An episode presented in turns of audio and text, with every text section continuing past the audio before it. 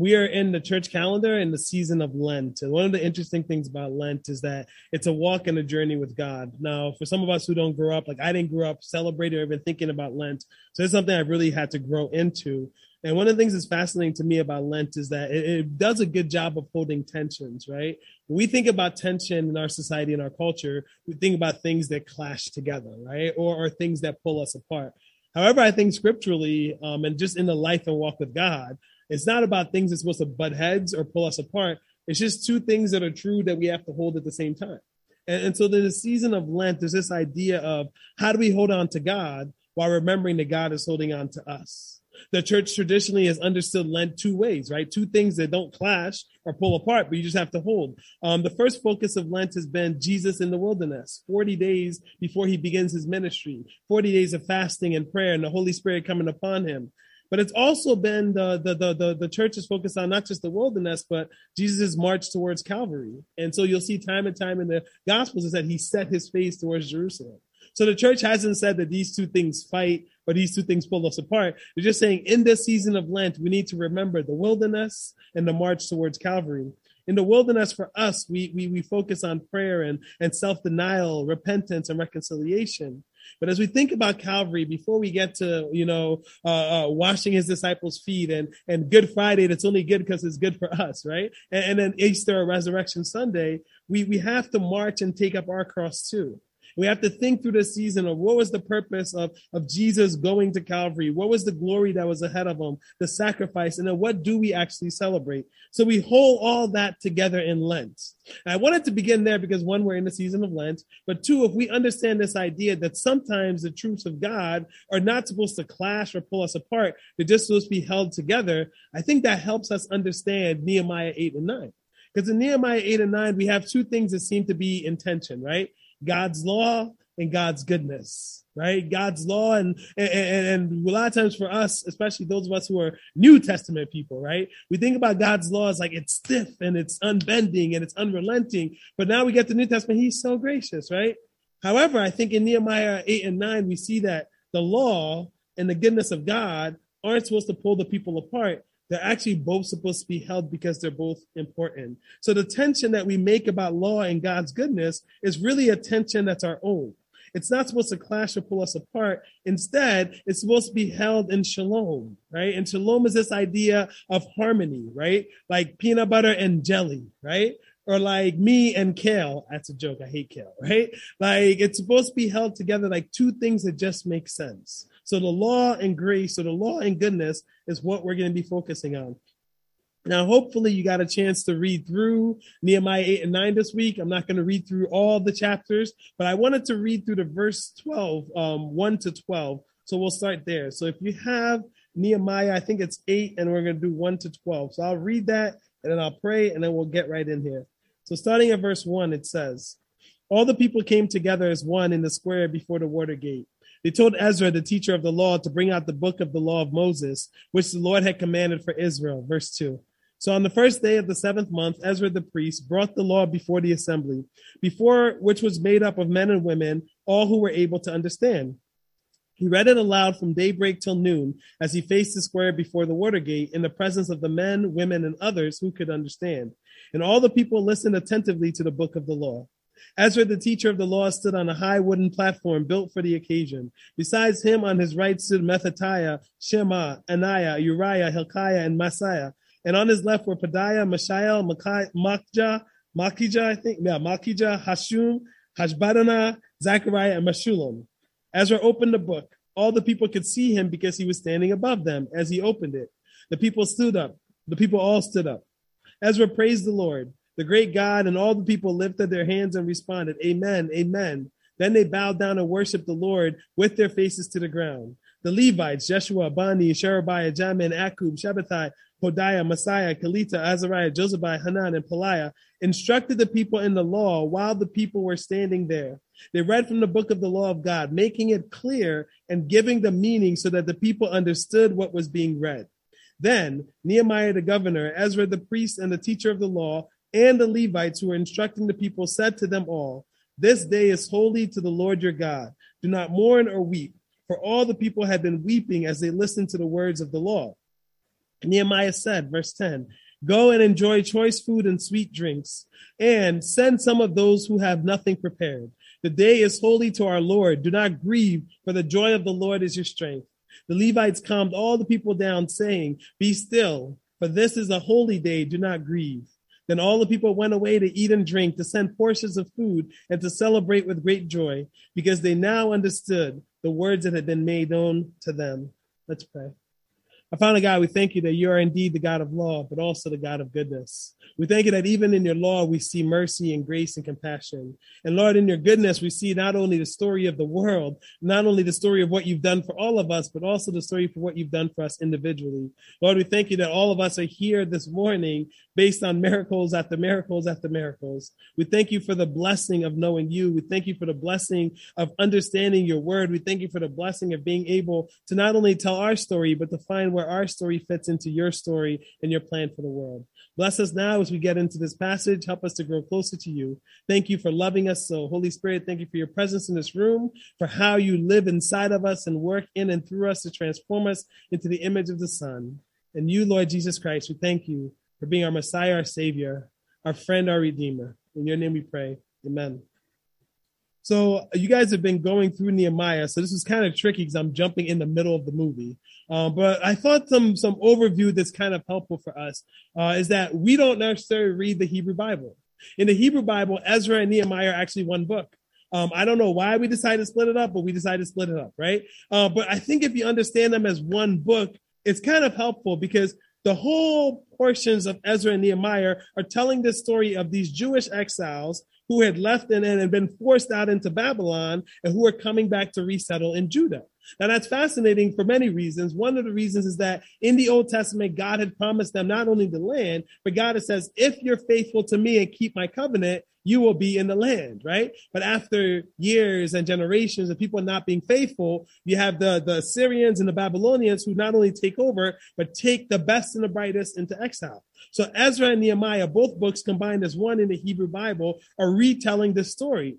And one of the reasons that we know it's one book is that if you look at the structure of the book, right? And the structure has these two or three things that show up all the time in both books, right? So for example, you start off in Ezra with a guy named Zerubbabel, right? And then you get to Ezra himself and then you get to Nehemiah. But all of them are coming back to resettle Judah and all of them accomplish something. And you see this happening time and time again. So for example, Zerubbabel is from the line of David. So we're introduced to him as like someone who's royalty, right? Someone who, yes, they're exiles and refugees, but when this guy comes back, they're like, oh, he's from the line of David. Well, he comes back, he gets a decree from the king at the time, which was Cyrus, and he goes back to do what? To rebuild the temple. Then we meet Ezra, who comes from the line of Aaron. So that tells us that, oh, no, no, first we have royalty, but now we have the priestly line, right? We have Ezra, who comes from the line of Aaron. Now the king is Artaxerxes, and he comes back, and his, his job is to to set apart the people as holy. And we have to pause here because I think a lot of people misinterpret this section of Ezra, right? Because a lot of people look at this and there's like, see, this is proof that God doesn't want us to marry people who are different than us, right? People who are a different race. And, and uh, there's a lot of Christians who actually taught that, right? We live in an America where I think until 1960, if you were black, you couldn't marry a white person, right? And, and so this isn't something that's like really far fetched. But I think what's interesting is if you actually study the text, what God was calling his people was to holiness. It wasn't race that was the reason you should be separated. It was actually the fact that if you marry someone who doesn't believe in God and who's pulling you away from God and leading you away from God, God does not think that's holy. So the action of uh, the, the, the interaction or, or, or Ezra and Nehemiah asking the people to actually break these unions is because he's saying, you have not been faithful to God. It doesn't mean it was an easy thing to do. Imagine being married for 30 years and you come back to Judah and they're like, well, that was nice and all, but it's not honoring to God, so you have to do it. So this wasn't an easy ask either. Now, when we get to Nehemiah himself, again, we don't know what line he's from. So first we have the royal line, then we have the priestly line, then we just have a normal person, which I think is good. It makes me feel good because I'm not royal priestly, right? So the normal people also get a part to play. So Nehemiah shows up, Artaxerxes is still on the throne, but when he comes back, it's to rebuild the temple again, but to also fix the city gates and to rebuild the city. So he has a lot of reforms where he'll be calling people back to come investing in the country. Now, what's interesting is whether you're Zerubbabel, Ezra, or Nehemiah, there's always opposition.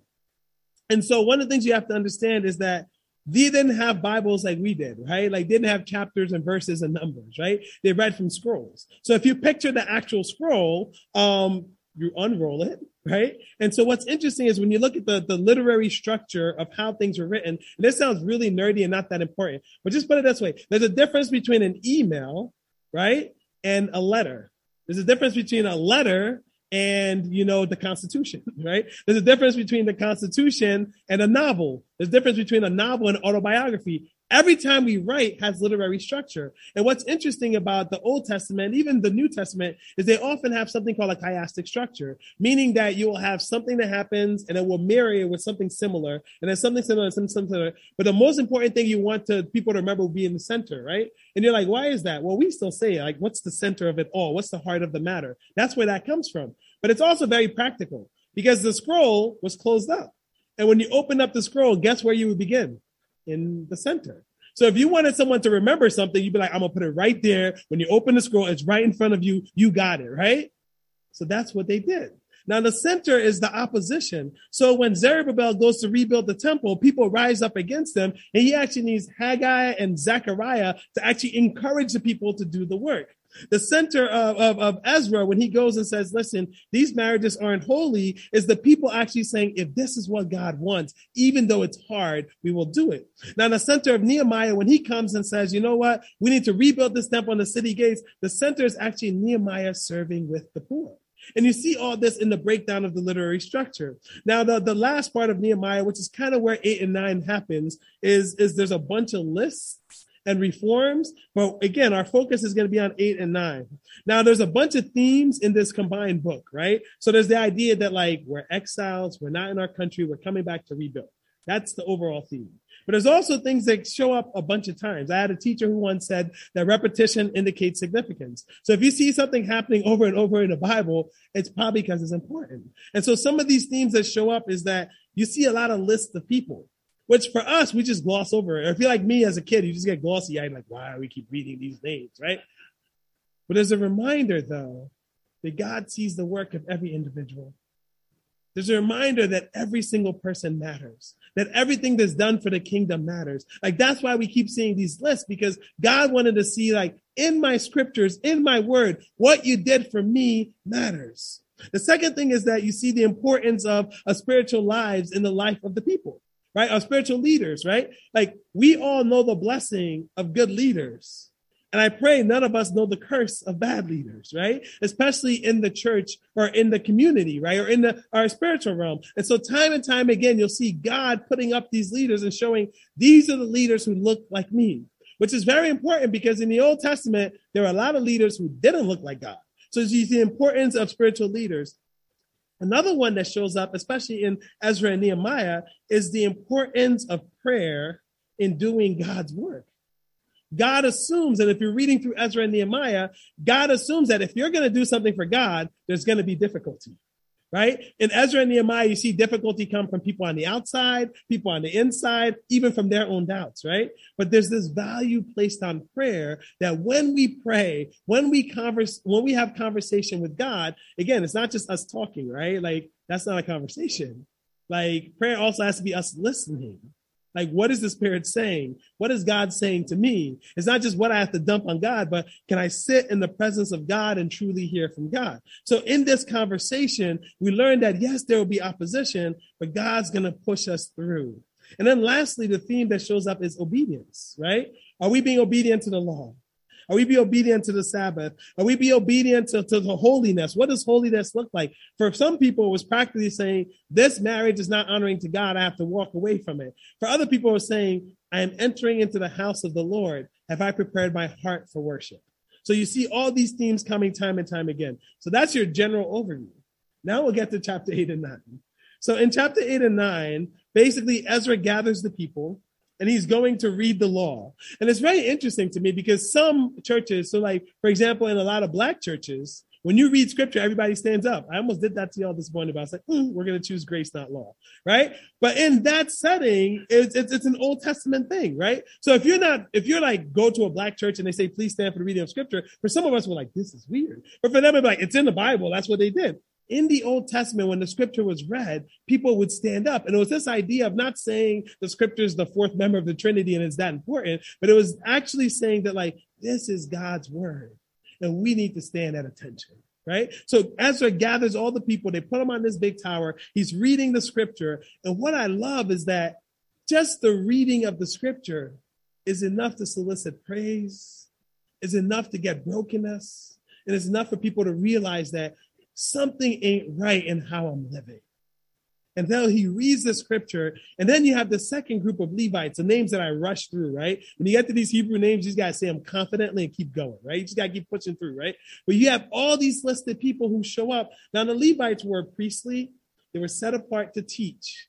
And I love that even as Ezra is reading the scripture, there's people there to explain the scripture who've been trained, who've been called, right? And there's this idea that God's law is God's law, but sometimes there's going to be things that we might need someone to help us explain, right? And then you also have to understand this is not a, a culture that was literary. This is not a culture that read, right? This is not a culture that even understood the language. Remember, they've been in exile, right? So their native language was probably like Aramaic, and now you needed people who understood the Hebrew, right, to actually translate. So the Levites come they instruct it and they make it clear.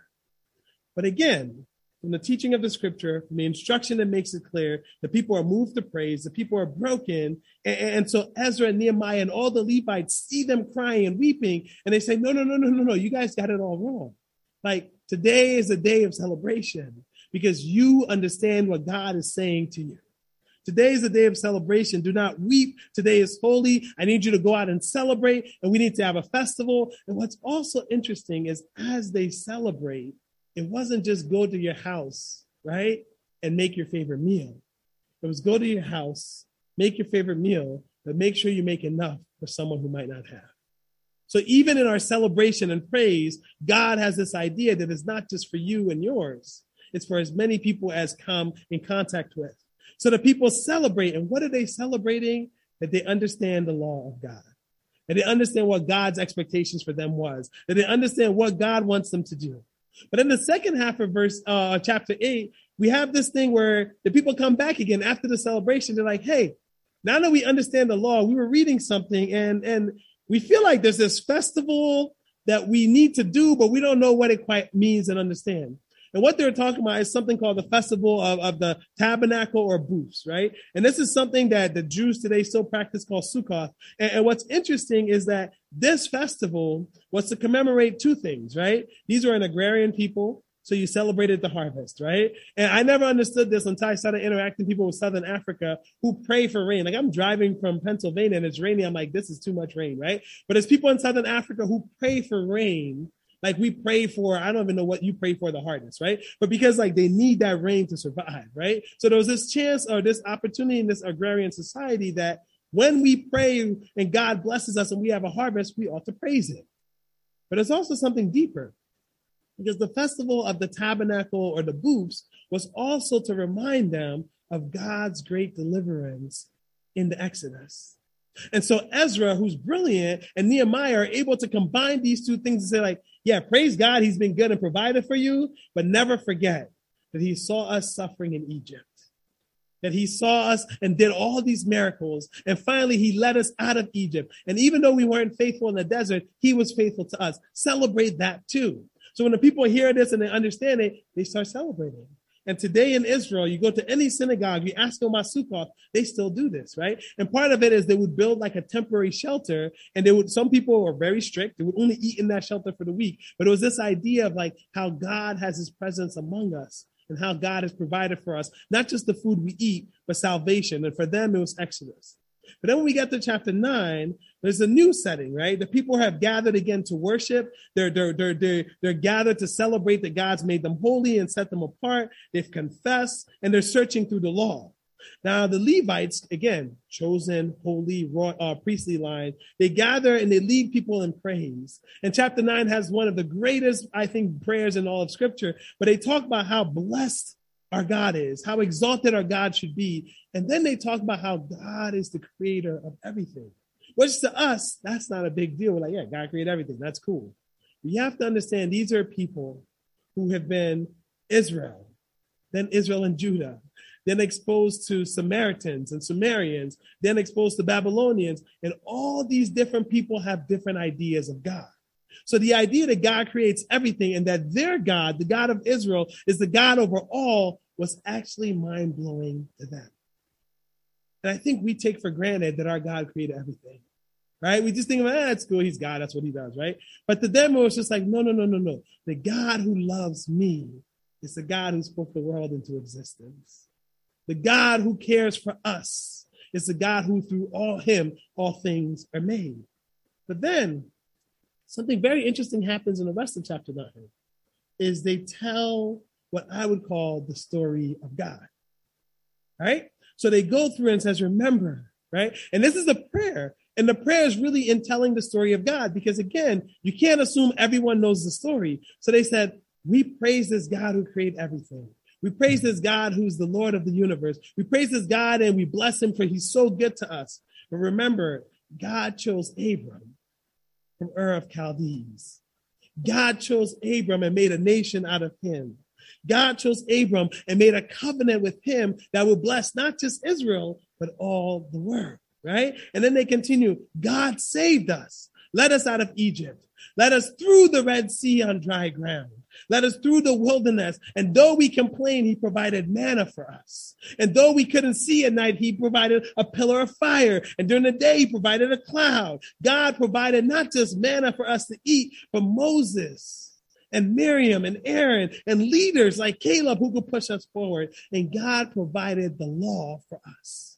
I think just uh, want to give a quick example of the law that we sometimes miss. We read this law as being so restrictive. But you have to understand the context of the people. To this day, many Orthodox Jews wear tassels on their clothes, right? Tassels on their clothes. It looks like your grandma's curtains, right? Like that's what I mean by tassels. And we see it, we're like, wow, that looks weird. Like, why are they doing that? Well, there was a law that says if you belong to me, put tassels on your clothes. And again, from our perspective, it's just like, that's just real strange. I don't like, that's weird. But if you go back to the culture and context of them in the wilderness and all the nations they were exposed to, the only people who put tassels on their clothes were royalty. So you have a people coming out of slavery for 400 years. You have a people who haven't had a voice or rights or cares. And God says to you, not only are you mine, but every morning when you wake up, I want you to be reminded that you are royalty. And that's why they wear tassels even to this day. So we look at laws and we just say like, oh, that's just restrictive. But for God, in these 619, we believe, right? We can argue that, but you need a PhD, but it's about 619, right? But in these laws, there's a slither of God's grace all throughout. And so God is telling these people, yeah, I don't want you to dress like grandma curtains, but I want you to know that it's not just the people up high who are royalty, but everyone who belongs to me. And then you have this interesting line where they then say, well, yeah, God's good. He provided for us. He was amazing. But then they characterize themselves as a stiff necked people. And they ask forgiveness for what their ancestors had done.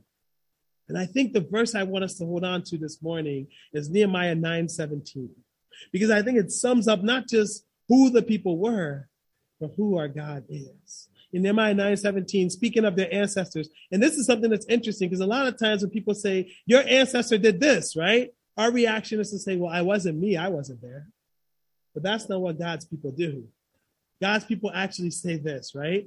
They not only ask for forgiveness for their ancestors, they work to make things right. And that's a challenge to us who are very quick to say, well, I wasn't there, had nothing to do with me. But that's what they say in 917. Speaking of their ancestors, not even them, but their ancestors, what they did, it said they refused to listen and failed to remember the miracles you performed among them. They became stiff necked and in their rebellion appointed a leader in order to return to their slavery. The idea of stiff necked isn't just like, you're staring forward, but it's like you can't turn, right? I don't know if you ever had a really sore neck that you can't move, that you have to move your entire body to turn. That was the idea of how these people were so stiff necked to turn away from God, so focused on them and, and me and mine instead of God and the kingdom that they were only going the wrong way, and that's all they cared about. And that's who the people were. But the second half of 917 shows us who our God is, right? It says, but you are a forgiving God, gracious and compassionate, slow to anger and abounding in love, Therefore, you did not desert them. And so the context of telling the story of God was that God's compassion shows up. Even when we are stiff necked, even when we don't follow him, even if our ancestors have done wrong that we don't want to make right, God's compassion still shows up. It shows up in manna. It shows up in leaders. It shows up in his law. It shows up in grace. And God's grace is what leads them to the promised land. And though the people rebel, time and time again, God sends them deliverance not just in Exodus, but through leaders who would pull them back to him. And then at the end of chapter nine, after saying, God, we know we've let you down for generations. We know that's why we're in exile. We know we fell short and we've been stiff necked. Not only are we asking for forgiveness, but we are going to rely on you because you're forgiving. Not only are we asking for grace, but we're going to rely on you because you're gracious. Not only are we going to rely on you for compassion, we're going to rely on you for compassion. And a quick word about compassion. When we think of compassion and we think of God, right? We think of it as just automatic, right? He's God, He loves us, He's compassionate. The Old Testament writers, when they think of compassion, it's something that comes down from deep within. So the closest thing we have, and as a man, it feels weird saying this, but the closest thing we have is the idea, right, of a woman birthing a child. That's how they think of God's compassion. Now, I dare you to go up to a woman who's had a baby and be like, I'm just glad that was automatic. You know, I'm just glad that happened and you were good, right? You just blinked and it happened because you're a woman, so you provide babies, right? No, no, no, no. There's labor, there's intensity. And, and so that's how these Old Testament writers think about God's compassion. Not as something automatic, but as something that comes from deep within, that belongs to God and pours out and gives fruit to us. That's God's compassion. And, and so they plead to God for that compassion. And lastly, they plead to God for something they call hesed. In the New Testament, it shows up as something we call agape.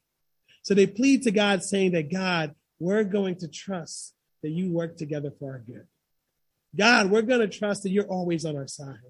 God, we're going to trust that in all things you are good and you are with us and you will work for our good. And that's what they plead. And then after they make that pledge to God, they recovenant and say, God, we will again be your people. We will again follow you. Now, that was a lot to hold on to. That was a lot to try to like recover and hold on to. But I wanted to leave you with maybe two things that I think will be helpful as we go through this week. And to invite you, even this week, as you prepare for next week, to read these chapters too and take some more notes, right? Because there's more that you're going to be able to get out of them. But the two things I want you to hold on to is that God desires, right, for us to celebrate his law, but also God desires for us to celebrate his goodness. God's law here isn't simply the law of Moses. It's not even simply the Bible. It's scripture, but it's all of God's commands and all that God has called us to do. So we can celebrate God's commands every chance we get together to worship, right? This is something that for, for the weeks or I don't know how long you guys were closed. I know for us it was months that we were closed, right? Every time you walk in to the house of the Lord, that is reason for celebration. This hit me years ago. I was a teenager and I went to the old Yankee Stadium for the first time. And as a Mets fan, I hate everything Yankees, right? Like they're just they're, they're atrocious, right? But when I walked into Yankee Stadium, it was this weird thing where I'm like, wow, Babe Ruth played there. Lou Gehrig played there. This is amazing. And I felt like the Holy Spirit just let me have my moment. And then when I sat down, the Holy Spirit just had a little whisper to me. It's like, why don't you feel this way when you walk to church? And I was like, hmm, it's interesting. Need to reassess my life, you know? But do we have that same awe when we come to worship the Lord? And this year may have taken some of that from us for weeks or months, and there's still some of us on Zoom. We're not even physically together. But do we truly celebrate the idea that we can worship God together? Another thing we need to celebrate is every time God speaks to you clearly. That's what celebration that happens at eight and nine, right? Like when they hear the word of the Lord, they were broken and they cried. But when the Spirit spoke through the Levites and they understood what God was saying, they're like, wow, this is amazing. When you understand or you hear the Holy Spirit speaks to you clearly, that is reason to celebrate. The other one is celebrate everything God has done for you right? I, I say this is like, I'm not the, the best scientist in the world. But if you ask every scientist, what are the law of averages for you to even be here? Just looking at literally the sperm and the egg, right? It's wild. The chances that those two would come together to form you. But then it gets even wilder than that. Think about all the miracles that God had to do. Think about all the ways God had to be faithful just for your parents to be your parents, to be the individuals that they are, to stick together to make you, right? To keep you alive, actually. And that's just your parents. But they had parents. And think about all the layers of, of faithfulness and graciousness that God had to do to those level of grandparents, right? And we can keep going on and on and on and on, right? So to you to even physically be here is a miracle of God's faithfulness. So when we think about this idea of everything that God's done for us, it's just this idea that even breathing and being on this side of heaven is indeed a miracle. The last one in celebrating God's law is we need to celebrate that we have a God who meets us where we are. Right? If you're suffering, if you're struggling with addictions and afflictions, if there's sin that so easily ensnares you, or if you just feel so far away from God, we still have a God who meets you in that moment. God doesn't sit back and say, when you're ready, come to me. When you wash yourself off, then you can come to me. When you feel good enough, then you can come to me. No, God is with us in our suffering, in our pain, in our struggle, in our darkness. He is with us always. Just like Jesus on the cross, right? We may feel forsaken, but in the end, our God comes to us and our God is with us. And this last one in celebrating God's goodness, I think we ought to celebrate not just what God has done for us, but what God's done for the world. As we get ready to celebrate Resurrection Sunday and Easter, we must be reminded to think about the gospel not as a type of music, but not only as Jesus dying on the cross and us believing it. That's not the full gospel. That may be how we understood gospel, but that's new to Christianity. That's not how the early Christians understood um, gospel. That's not how we understood it for probably the first thousand years. When they said gospel, it wasn't just that Jesus died on the cross. Imagine me walking into you and saying, This is the problem, without giving you the whole framework, right? When the first Christians understood gospel, they understood it as a story of God. And what was the story of God? That the God of the universe who created all things, spoke the world into existence, left heaven to come to earth. That when he came to earth, he lived and loved to show you, show me, show us how to live and love to please God. And after he lived and loved to please God, then he went to Calvary's tree then he died, not just for me, but for the world, for everyone who's ever lived. He died on the cross for our sins. And not only did he die on the cross for our sins, he went down to the pits of hell. And after three days, he was raised up and resurrected on that third day for God to say, the work has been done. It's finished. It's accomplished. I, it's done. But then after the resurrection, the story is also Jesus saying, now I got to go to heaven to make it perfect for you. Which is humbling to me, right? Like we can complain about this world all we want, but he spoke this into existence. Yet we believe for over 2,000 years, he's been preparing heaven. Think about that for a second. He spoke the world into existence, but heaven's taken over 2,000 years to make it perfect for us. Before he goes to do that, he says, I want you to be my witnesses. I want you to go into the world and tell them this gospel story, but tell them everything I've taught you. Jesus seems to believe in you more than we sometimes believe in him because Jesus seems to believe that I'm going to leave behind the spirit. I'm going to leave behind my people, and that's going to be enough to call the world to me. So before he goes up, before he ascends to heaven, he says, Go and be my disciples. Go and be my witnesses, baptizing them in the name of the Father, the Son, and the Holy Spirit. Remember, I'm with you always. Teach them everything I've taught you. And then he goes to heaven to make it perfect for us. And then we also believe that what? He will come again. That's the gospel. That's the gospel story. If you just take one line of that, you're not telling the full gospel. Because it's not just important that Jesus died, it's important who Jesus was and who Jesus is. It's important how Jesus lived. It's important that he was resurrected. It's important that he sends us out. It's important that he will come back again. Amen.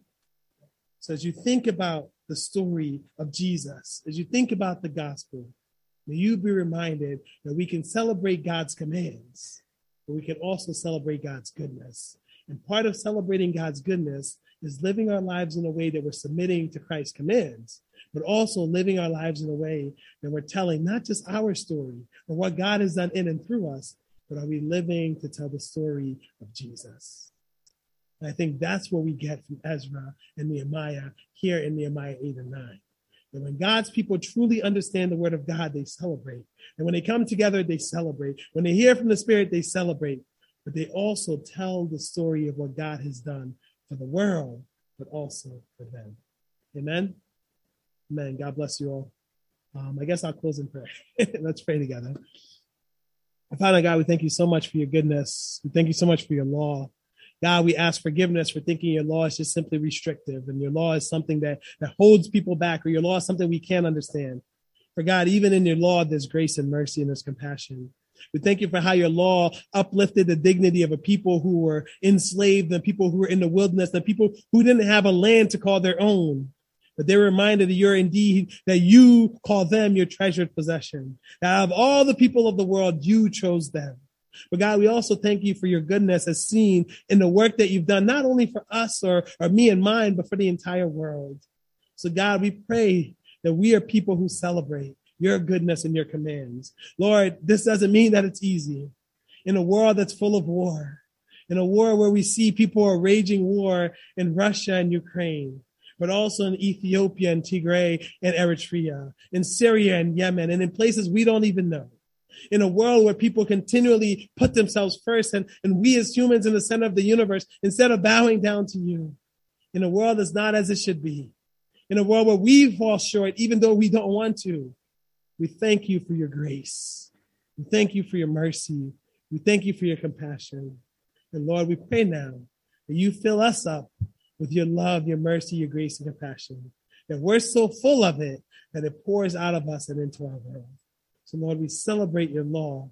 We celebrate your commands. We celebrate your Holy Spirit that lives in us and teaches us and guides us. We celebrate the blessing of joining together in worship. We celebrate your goodness for what you've done for the world and what you've done for us. And we celebrate that Jesus is our King. In this holy and precious name we pray. Amen. Amen. God bless you all.